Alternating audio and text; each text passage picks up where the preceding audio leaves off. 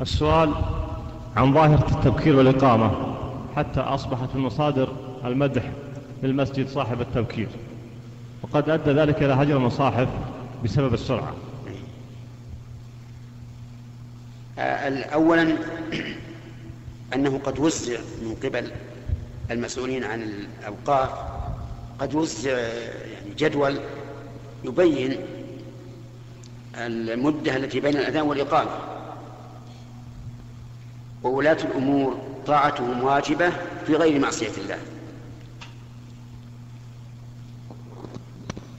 والوزارة لها وجهة نظر في في تحديد المدة لئلا تختلف المساجد لأنها لو اختلفت ثم مررت بشخص قد فتح دكانا مثلا أو وقف في السوق مع صاحبه وقلت صل وكانت المساجد مختلفة سيقول لك ها؟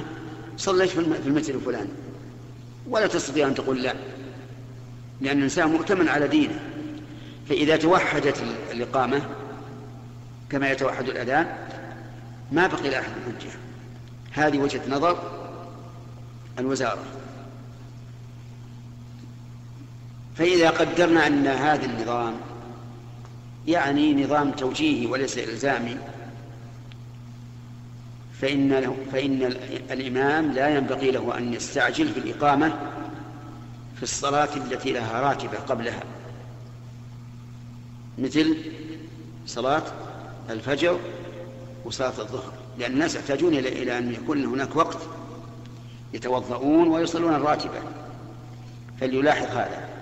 كذلك أيضا يلاحظ الفجر في أيام الصيف وقصر الليل لأن الناس ربما لا يكفيهم النوم القليل فلا يقومون إلا بعد الأذان فيحتاجون إلى أن ينتظروا قليلا.